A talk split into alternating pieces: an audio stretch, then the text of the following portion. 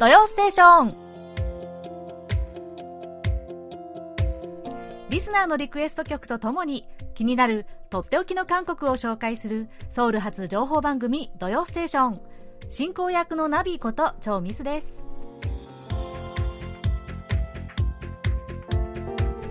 リスナーの皆さん、こんにちは。アニョハセヨ。日本はゴールデンウィーク明けの週末ですね。韓国では今週は特に連休ではなかったので、子どもの日5月5日の休日1日だけを挟んで週末を迎えています。今日5月8日は覚えない父母の日なんですね。韓国では、皆さんご両親とね、食事をしたりプレゼントを送ったりしますね。ただ今ね、まだ食堂などでは5人以上の集合は禁止というのはね、維持されているので、やっぱりなかなかね、外食はちょっと難しいんですよね。で、プレゼントはね、やっぱり健康食品とかが定番なようですね。で、1日一度見てですね、びっくりしたのは豪華な花束なんですよ。でもね、ただの花束じゃないんですよ。このお花の合間にくるっと丸めた5万ウォン札が挟まってるんですよ。いや、ね、確かにね、一番喜ばれる贈り物ですよ、現金。わかりやすいですよね。で、私は夫の実家はチョンラ南道という、それこそ韓半島の一番南端、南端のですね、村なので、とっても行くだけでも大変なんです。ただね、それでも会えればいいんですけれども、今ちょっと義母、お母さんが病院にいるので、このコロナの中でお見舞いにもなかなか行けません。制限があってね。なのでちょっともどかしいですね。また私の実家の方は、もちろん東京、日本なので、もうずっとね、行けてないんですよ。去年の年末、一昨年の年末ですね、以来もう1年以上両親に会えてませんね。最近ではこの LINE 電話とか携帯、スマホでね、画像を見ながら電話ができるので、救いですけどね。そういったことがね、一番この間辛いことかなと思います。親になかなか会えないというのが申し訳ないなと思いますしね。ただうちの両親はですね、この土曜ステーションを毎週聞いてくれているというヘビーリスナーさんなのでこうしてね、ここで毎週元気にやってるよっていうのを声だけでも伝えられるのは幸いかなと思っています。母からはね、この聞きながらもっとちょっとゆっくり喋った方がいいわよとか厳しいアドバイスを受けたりしますね。で、明日9日は日本では母の日ですね。皆さんの、母の日にまつわるエピソードなんかも聞いてみたいなと思います。送っていただけたら嬉しいです。では今週の土曜ステーション、こちらの曲でスタートです。最後までお楽しみください。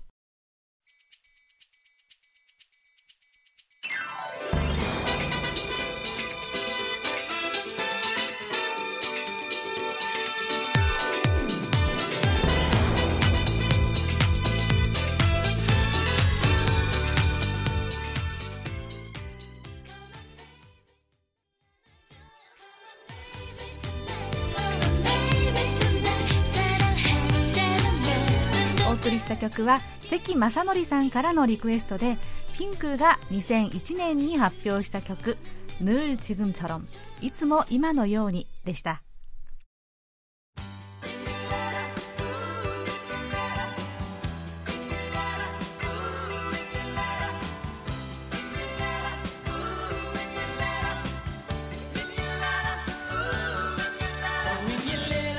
それではリスナーの皆さんからのお便りをご紹介します。まずは先週のご感想からです。愛媛県の豊里隆さん、日本ご飯の皆さん、ナビさん、こんにちは。はい、こんにちは。今治は新緑の季節ですが、コロナまん延防止期間なので市内の近場を出かけるのがやっとです。ソウル暮らしの音ではメーデーにちなんで選択制、週4日制の話をされていましたが、韓国の大方の企業は長時間労働をされているということで、働き方改革どころではないとのこと。日本においてもある程度言えるかなと思っています。新型コロナウイルス感染拡大の影響でリモートワーク、テレワーク、オンライン会議で自宅勤務がされているとはいえ、書類や資料が全部データ化されているわけではないですし、製造業、建設業など現場で仕事しなければいけないから通勤は免れないなと感じています。リモート、テレワーク、オンライン会議システム、書類や資料の電子化が進み、情報通信技術が活用されるなら、富士通の単身赴任解消による業務形態は羨ましいなと思い、自分も今治から東京の自宅で仕事ができるのではないかと思いますが、職場の機器がオンライン化、自動化すればいいけど、公務員は法令に縛られるからダメかなと残念な思いをしていますというね、お便りでした。豊里さん、ありがとうございます。先週お話しした、週4日勤務制の働き方についてですね、ご感想ありがとうございます。最近ね、ニュースでよく耳にするようになったので、取り上げてみました。実はね、先月の補欠選挙があったんですけれども、その時もソウル市長候補の中でこの週4日勤務制をね、公約に掲げた人もいたんですよ。当選しなかったんですけどね、で実際のところどれくらいこれが実施されてるのかなっていうのはちょっと分かんないんですよね。ただアンケートによりますと、この週4日制にどう思うかというアンケートは、勤め人の 88% が賛成とのこと。そうですよね、そりゃね。で、平日で休みたい曜日というのはですね、私は金曜日かなと思ったんですけど、意外にも水曜日がトップだったそうですよ。そもそもね、週4日制以前の話で、例えばテレワークがもっと活用されてほしいっていう声もありますよね。もちろん現場じゃないとできないっていう仕事もありますけどね。でも豊里さんもね、これだったら東京のご自宅でテレワークで仕事ができればっていう希望がね、おありでしょうね。でもね、数年前はテレワークなんていう言葉自体が考えもほとんどねしなかったことですから、これからどんどんね柔軟に変わっていくんじゃないかななんてちょっとね思っています。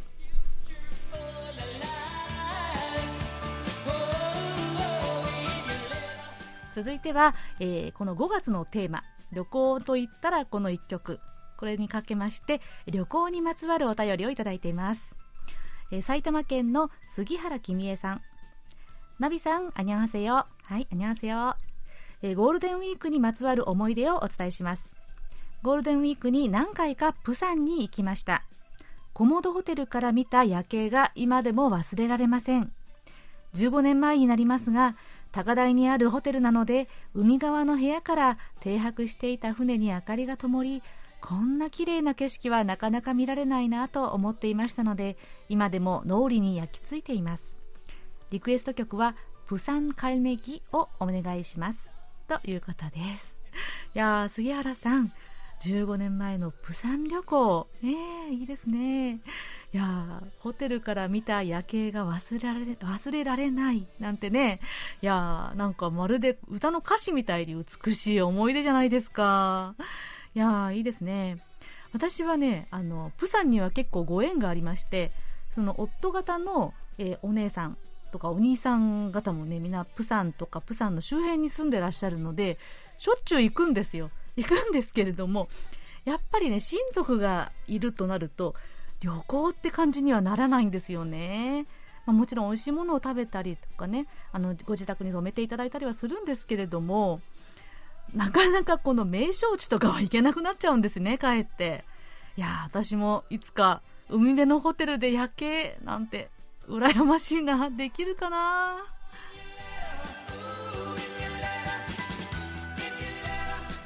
大阪府の谷口忠さん、ナビさん、ひまわりさん、こんにちは。こんにちは。緊急事態宣言下のどよーんと沈んだゴールデンウィークです。旅行どころか不要不急の外出を控えよと街はゴーストタウンです。旅行の思い出がよみがえる曲といえばイムジン川です。1996年に KBS から韓国ご招待をいただいた時、ひまわりさんと半門店へ向かうバスの中から見た川の向こうの北韓を思い出します。今は南北間のみならず日韓間の往来もままならないシンコロ騒動下です。歌詞からも韓国に行きたいなと少し寂しい思いです。ちょっとしんみり。ワクチンが行き渡って日韓往来が元通りになる日もそう遠くないと信じてイムジン側をリクエストします。訪韓が実現したらビールで乾杯したいですね。アサヒスーパードライとキリンだがどっちがいいですか？ほんじゃねということです。谷口さんありがとうございます、半分店への旅の思い出、そしてイムジン側のリクエストですね。本当にこのお手紙にもあるように今はもう南北間どころか日韓間の往来もままならないそうですよね。そんなことを考えながらね、このイムジン川の曲をね聴いていたらもうちょっと、泣きそうになってしまいますよ。本当にこの歌詞をね思いながら聴くと。で、先週尾形さんの韓国入門でもワクチンについてのお話があったんですけれどもね、韓国でワクチン接種が完了すれば海外へ行って韓国に帰国した時の隔離2週間が免除されるというのがね、今週から始まったんですよ、もちろんそのワクチン接種完了までというのはね、私とかはまだまだ順番が回ってきませんが、ちょっとね気持ちとしては日本へ行ける道がちょっと開けたかなっていう感じがしてきますね。少しずつ行き来ができる日が近づいてきそうですね。谷口さん、訪韓されるの本当に心待ちにしてますよ。ビールアサヒかキリンかならどっちかな、スーパードライかな、でも韓国のカスで乾杯でもいいですよ。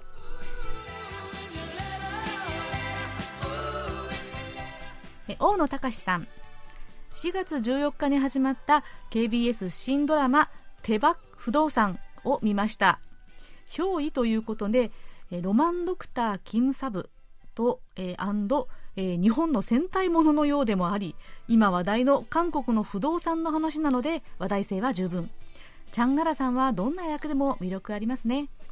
ナビさんが見ている韓国ドラマはありますか？とのお便りでした。はい、大野さん、手羽不動産ですね。手羽というのはですね、なんて言うんだろう、大当たりとか大儲けみたいな意味なんですけれども、今放映中の KBS ドラマですね、実はごめんなさい見ていないんですよ。いなかったんですが、小野さんの、ね、お便りを見てちょっとこれから見てみようかなって思いました、でもね最近はねついどうしてもやっぱりその本番中がなかなか見られなくって、後からネットフリックスとかね OTT に頼ってしまうんですよね。でもそれのおかげでだいぶ私もドラマを見るようになったんですよ、今まで見たドラマ、今放映中で、特に見ているというドラマというよりもやっぱり過去のドラマで見たものはですね、ひまわりさんのおすすめで、これね火曜日の限界などでも話題になっていましたけれども、クエムールという、スリラーサスペンスを見ました全部見ました。ケムールって怪物っていう意味ですけれども、あとね韓国の不動産の話といえば、先月終わったペントハウスシーズン2というのがあるんですけれども、これはですね日本でも確かもう今見れるはずです。ちょっとおすすめですよ。ザ・韓国ドラマという感じで、ここまでやるかっていう演出が、私はあんまり好みではないんですが面白いです。ちょっとね韓国の現実、大げさだけれども韓国の現実を垣間見ることもできるのでぜひ見てみてください。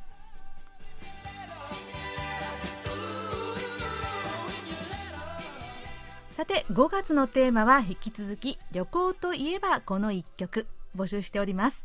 リクエスト曲とともに旅行の思い出とか、または行けるようになったらぜひここに行きたいなんていう話も大歓迎です。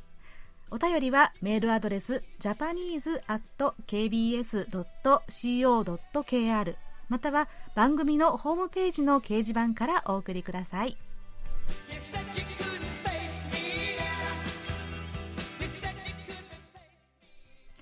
それではこちらのコーナー行きましょう。空耳ハングル。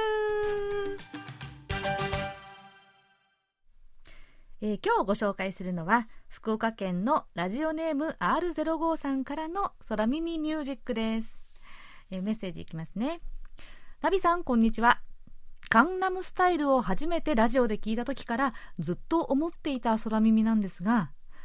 あるんだうん探すのはって聞こえるので投稿しますが、ちょっと投稿ネタとしてはいまいちでしょうかとのことです。R05 さん、いえいえ、いまいちなんかではありませんよ、ね、えいやこういった定番の曲であるほどね、空耳が隠れているものなんですよ。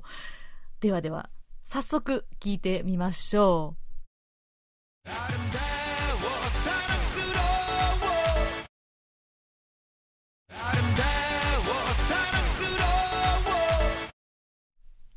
どうでしょう、聞こえますか？聞こえませんか？探すのーって言ってませんかね。いやこれね、本当に覚えちゃうぐらいこの曲を何度も聴いているのに、ここの部分を特に気にしていなかったですね。ということで新鮮な感じがしたんですけれども、でもね、よく聴いていたらここに付け加えてですね、こんな風に聞こえませんか？あるんだわを探すのをって、あるんだわを探すのっていう風にね、ちょっともう一回聞いてみてもいいですか？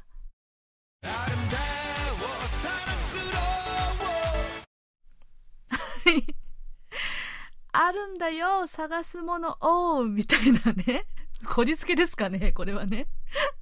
はい、こちらはおなじみのサイの世界的な大ヒット曲、2012年に発表された江南スタイルですね。空耳の部分は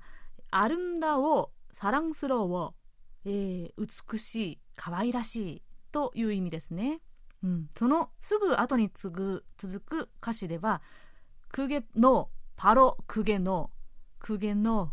パロクゲのって言ってますね。つまり美しく可愛らしい、それがまさに君さっていう意味なんですけれども、でもね、この歌詞とかミュージックビデオを見ると江南、つまりお金持ちの上流社会の人たちをちょっと、いやたっぷり皮肉って言ってるというふうにね言われていますよね、なのでね、これ本当に私も久しぶりにミュージックビデオをフルで見てみたんですけれども、最初から最後まで、いや面白いですよね。改めてすんごい笑ってしまいましたよ。いや皆さんもね、もし見たことがない方、特にこの乗馬ダンスをパロディでは見たことがあるけれども、サイさんのこのミュージックビデオを見たことが実はないという方はですね、おすすめです一回ちゃんと見てみてください、面白いですよ本当に、というわけで、今日は R05 さんからの空耳ミュージックで、江南スタイルサランスローを探すのをでした。はい、ありがとうございました、R05 さんにはささやかなプレゼントと私のサイン入りベリーカードをお送りします。皆さんも楽しい空耳をぜひぜひ探してみてくださいね。お待ちしてます。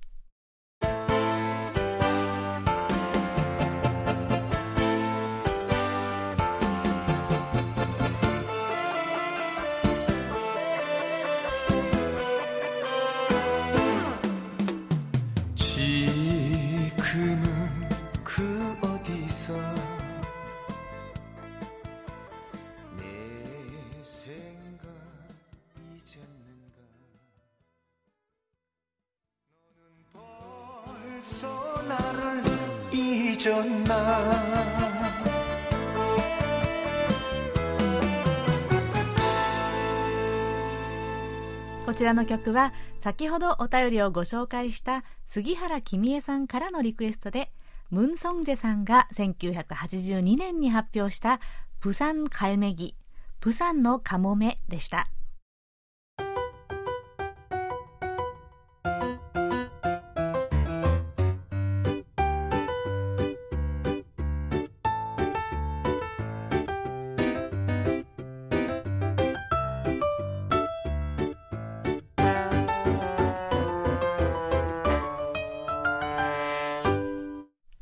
ソウル暮らしの音。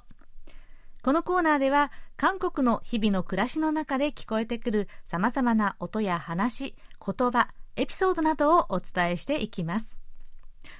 先日ソウルの弘大駅で不思議なものを見かけたんです。これは透明なロッカーのようなもので、それぞれのボックスにカバンとかスニーカー、おもちゃなど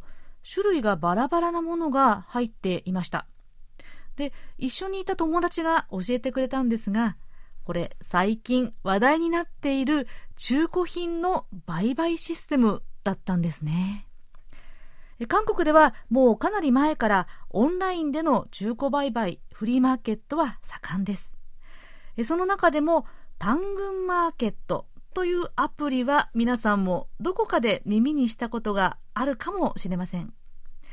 このアプリを通じて自分の住む地域内で直接人と会って物のやり取りができるというものでして、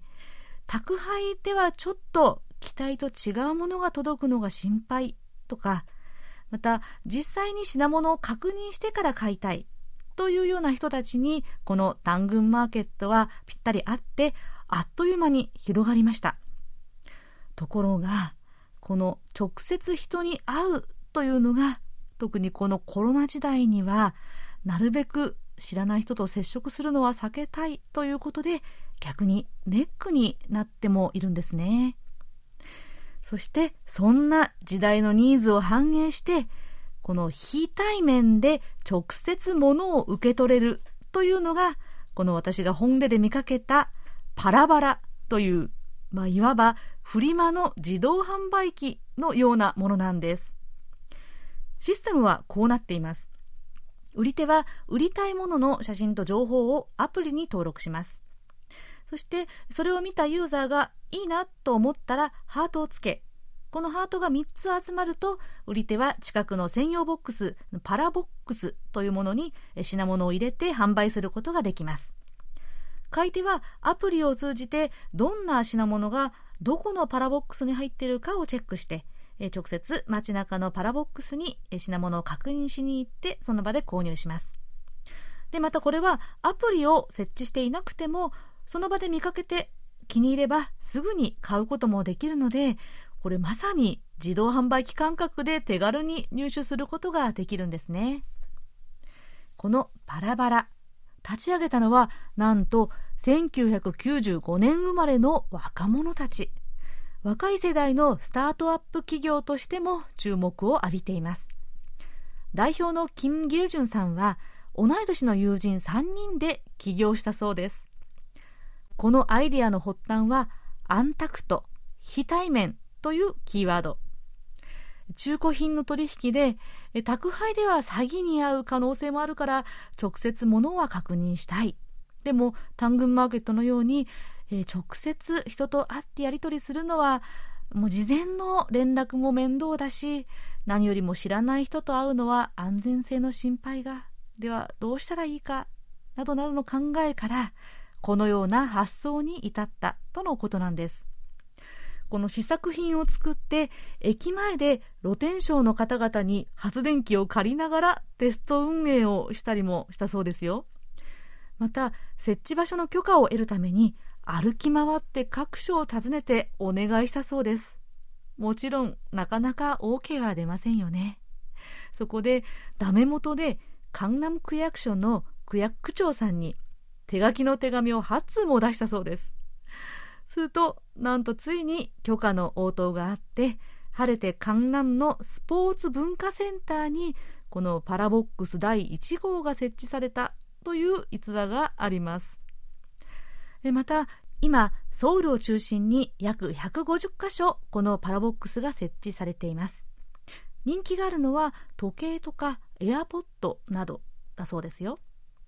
ただまだこのボックスの設置場所がソウルを中心とした限られた場所にしかないので、使い勝手はまだちょっと不便かなと私は感じました。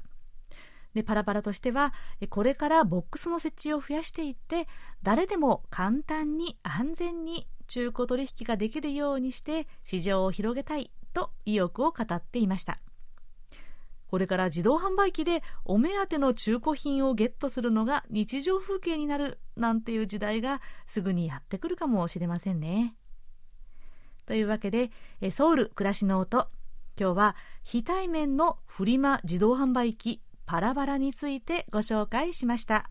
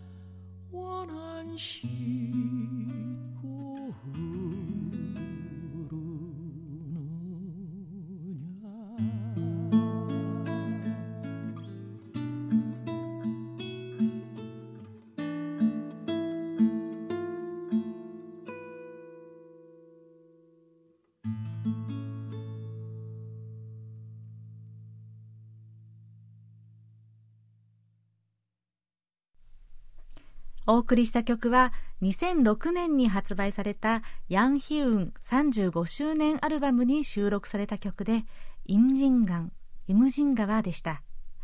こちらは先ほどお便りをご紹介した谷口忠さんからのリクエストでした。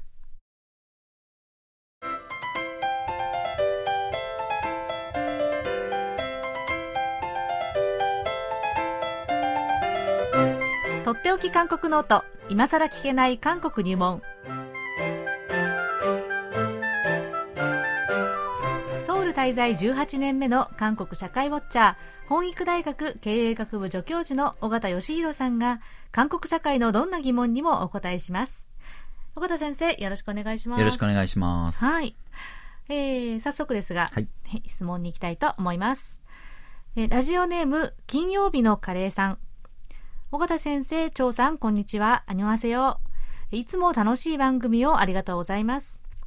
私は韓国の国民詩人と言われるユン・ドンジュさんの新しい道という詩が好きです。韓国の新聞を見ると毎週詩が取り上げられています。また韓国は街中でも詩をよく見かけるようです。韓国では日本の俳句や川柳のように小学校や中学校などで詩を作ってみたりする授業はあるのでしょうか。また日本の俳句や川柳のように一般の方が詩を作り合って発表するような機会は多いのでしょうか。教えていただければありがたいです。これからの番組を楽しみにしていますということです、はい、ありがとうございます、はい、詩ですね、はい、韓国における詩なんですけれども、うんはい、ある、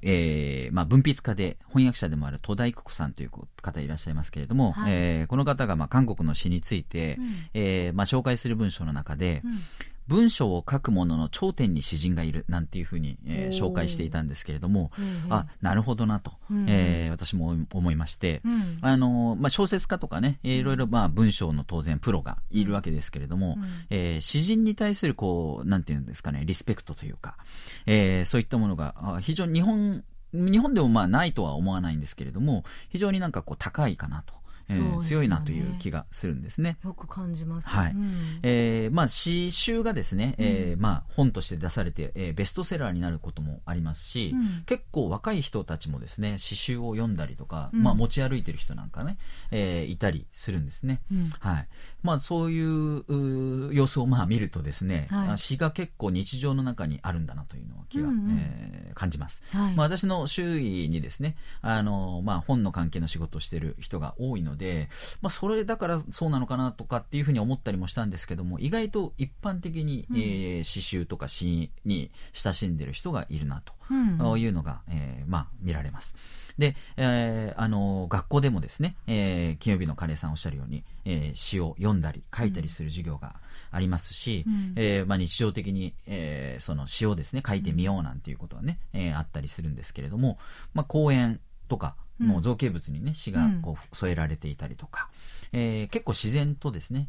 あちらこちらで見かけるのが韓国の詩なのかなという気がします。地下鉄のホームドアにもあ、そうですね。貼られてますよね。はいはい。うん、なんかこうね、ちょっとしたこうイラストのような感覚で詩が、うん、書かれていたりとかね、トイレとかにもあったりしますよね。ありますね。はい、便器の前にね、じっくり読める詩が、書いてあったりとかね。はい、まあもちろんね、前にちゃんと立ってくださいとかね、そういう警告文と一緒に詩があったりとかね。そうなんですよね。ありますよね。うん、はい。確かに。はい。でまあ、韓国の、まあ、有名な詩人としてですね、うん、毎年こうノーベル文学賞の受賞が期待されるといって報道に出てくるコ・ウンさんというね、うんまあ、方が有名だったりとか、うん結構詩人として著名な方、たくさんいます、うんでまあ、その中の一人として、ユン・ドンジュさん、はいねまあ、日本でも非常に人気のある、詩人ですけれども、韓国でもですね、非常に人気がありますし、うんまあ、有名です。植民地時代にですね治安維持法によって、逮捕投獄されて、うんしかも27歳の若さでですね獄中死したという人物です。で満州地域の出身でですね、うん平壌にあるスンシル中学校という、うんこれ多分ソウルのスンシル大学校の前身だと思うんですけれども、スンシル中学というところに通っていて、さらに、ヨニ専門学校といって今のですねヨンセイ大学になるんですけども、その前身であるヨニ専門学校、はい私の先輩になりますね。そうですね、はいうんにも通っていて、でさらにですね日本に、まあ、留学という形で行ってですね立教大学同志社大学でも学んでいるんですね、はいということで、まあ、韓国でもそうですし若いこう短い人生の中でですね日本での経験もあったりということで、非常にこう親しまれている詩人なんですが、有名な作品としてですね自選詩集の空と風と星と詩というね、本がありますが、その中に、代表作でもある、女子というものが入っています、うん、で日本語訳のねこの本もこの詩集もですね日本語訳で刊行されていますので、うん、皆さんご存知の方も多いと思うんですけれども、うんうん、はいで読んでみたいと思います。はい、ぜひ、このソシなんですけれども女子と書いてですね、はい、ソシ죽는날까지하늘을우러러한점부끄러움이없기를입새에 이는 바람에도 나는 괴로워했다. 별을 노래하는 마음으로 뭐든 죽어가는 것을 사랑해야지. 그리고 나한테 주어진 길을 걸어가야겠다. 오늘 밤에도 별이 바람에 스치운다. ですね。はい、日本語訳でですねこれ詩人ユン・ドンジュを読み継ぐ人々という、うん方々がいるようで、うんうんはい、でその井田さんという方がですね自身の翻訳をですね、うんまあ、ネット上でちょっと私が拾ってきたんですけれども、はい日本語訳で紹介しますと、はい死ぬ日まで空を仰ぎ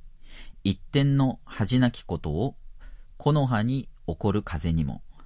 私は苦しんだ。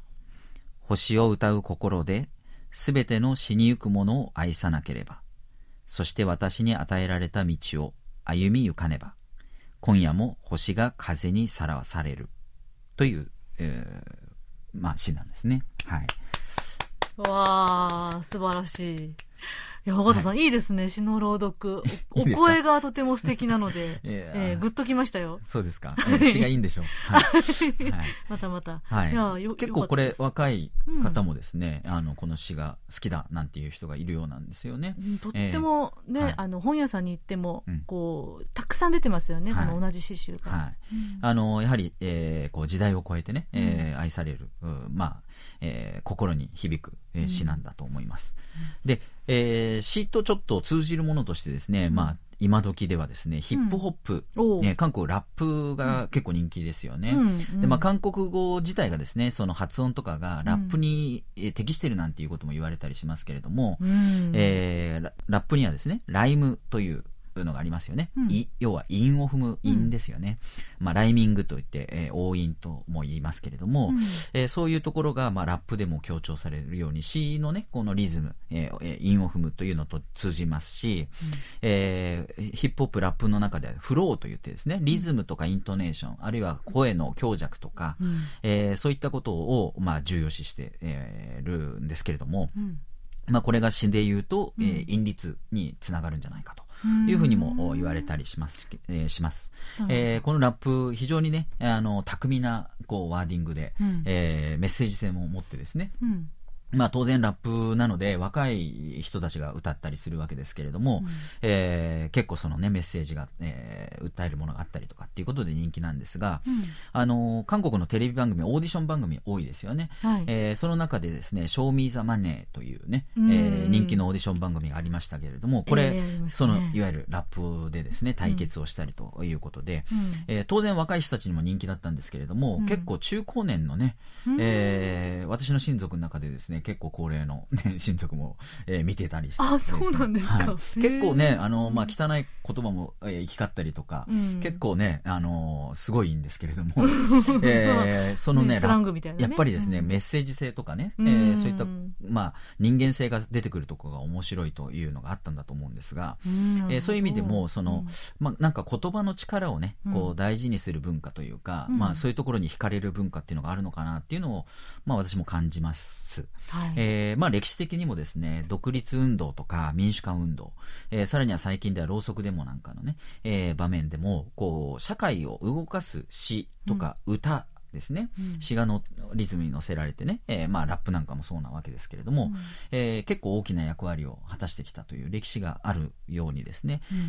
まあ、なんか韓国の社会の中ではですねこういったインパクトのある、言葉で訴えるっていうことが結構、大きな意味を持つのかなと、若い人たちも自分の人生だったり自分の生活の中で、そういった詩を、まあ、楽しんだりあるいは、感銘を受けたりとかねっていうことがよくあるんだろうなというのを感じます。なるほど、韓国社会には詩が生きているという感じですね。ありがとうございました。今日は、ご質問の、ユンドンジュさんの詩を紹介していただきながら、韓国における詩の扱われ方についてお話をいただきました。ありがとうございます。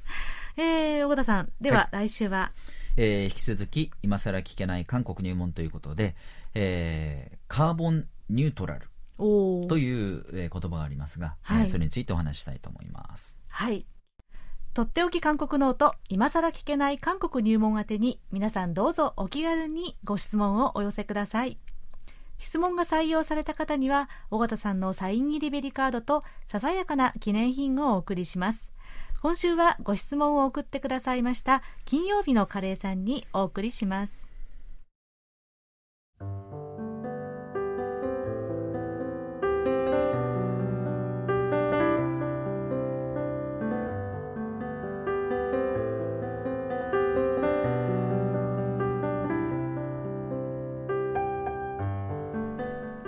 それでは今週のおすすめスポットをご紹介します。先月セウォル号惨事についてお話をしました。この事故で一番多くの犠牲が出たタノン高校の生徒たちを追悼し記憶するための施設タノン号416記憶教室が先月12日にキョンギ道アンサン市にオープンしました。当時の教室をそのまま保存して別の場所に再現して建て直し、2回の改築を経て当時の教室と全く同じ姿に復元されたのがこの記憶教室です。建物の2階と3階に2014年当時の2年生の1班から10班までの教室と先生の教務室が並んでいます。教室の机やロッカーなどはもちろん黒板や掲示板、ドアに至るまで全て当時の教室で使っていた実物が用いられています。生徒たちの学校生活が生き生きと感じられます。この記憶教室は多くの人たちが生徒一人一人を身近に感じてあの惨事を忘れないでほしいという思いが込められているそうです。またこれをきっかけに安全な社会を作る教育の現場にしたいという意味も込めて教育施設も併設されています。私もオープンの4月12日と追悼日の16日この記憶教室を訪ねてみました。たくさんの人たちが机に置かれた子どもたちの写真やメッセージノートをじっくりと見つめていました。時々すすり泣く声も聞こえました。胸の痛む場所ですが惨事を工夫化させず語り継ぐためのとても大切な記録空間だなと思いました。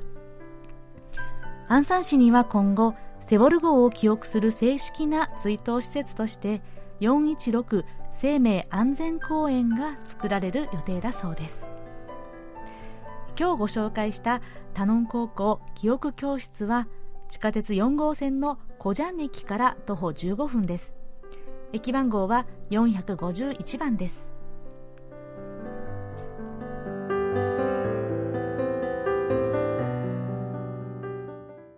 ではそろそろお別れの時間です。エンディングは森田健さんからのリクエストです。最近ドラマも歌も CM もこの人を見ない日がないほど不動の人気の IU、 今年3月に4年ぶりにリリースされたアルバムも好評で音楽チャートに数曲がランクインしています。それではこのアルバムのタイトル曲LILACをお聴きいただきながら今週の土曜ステーションお別れです。お相手はナビこと超ミスでした。それではまた来週もお会いしましょう。アニョイゲセヨ。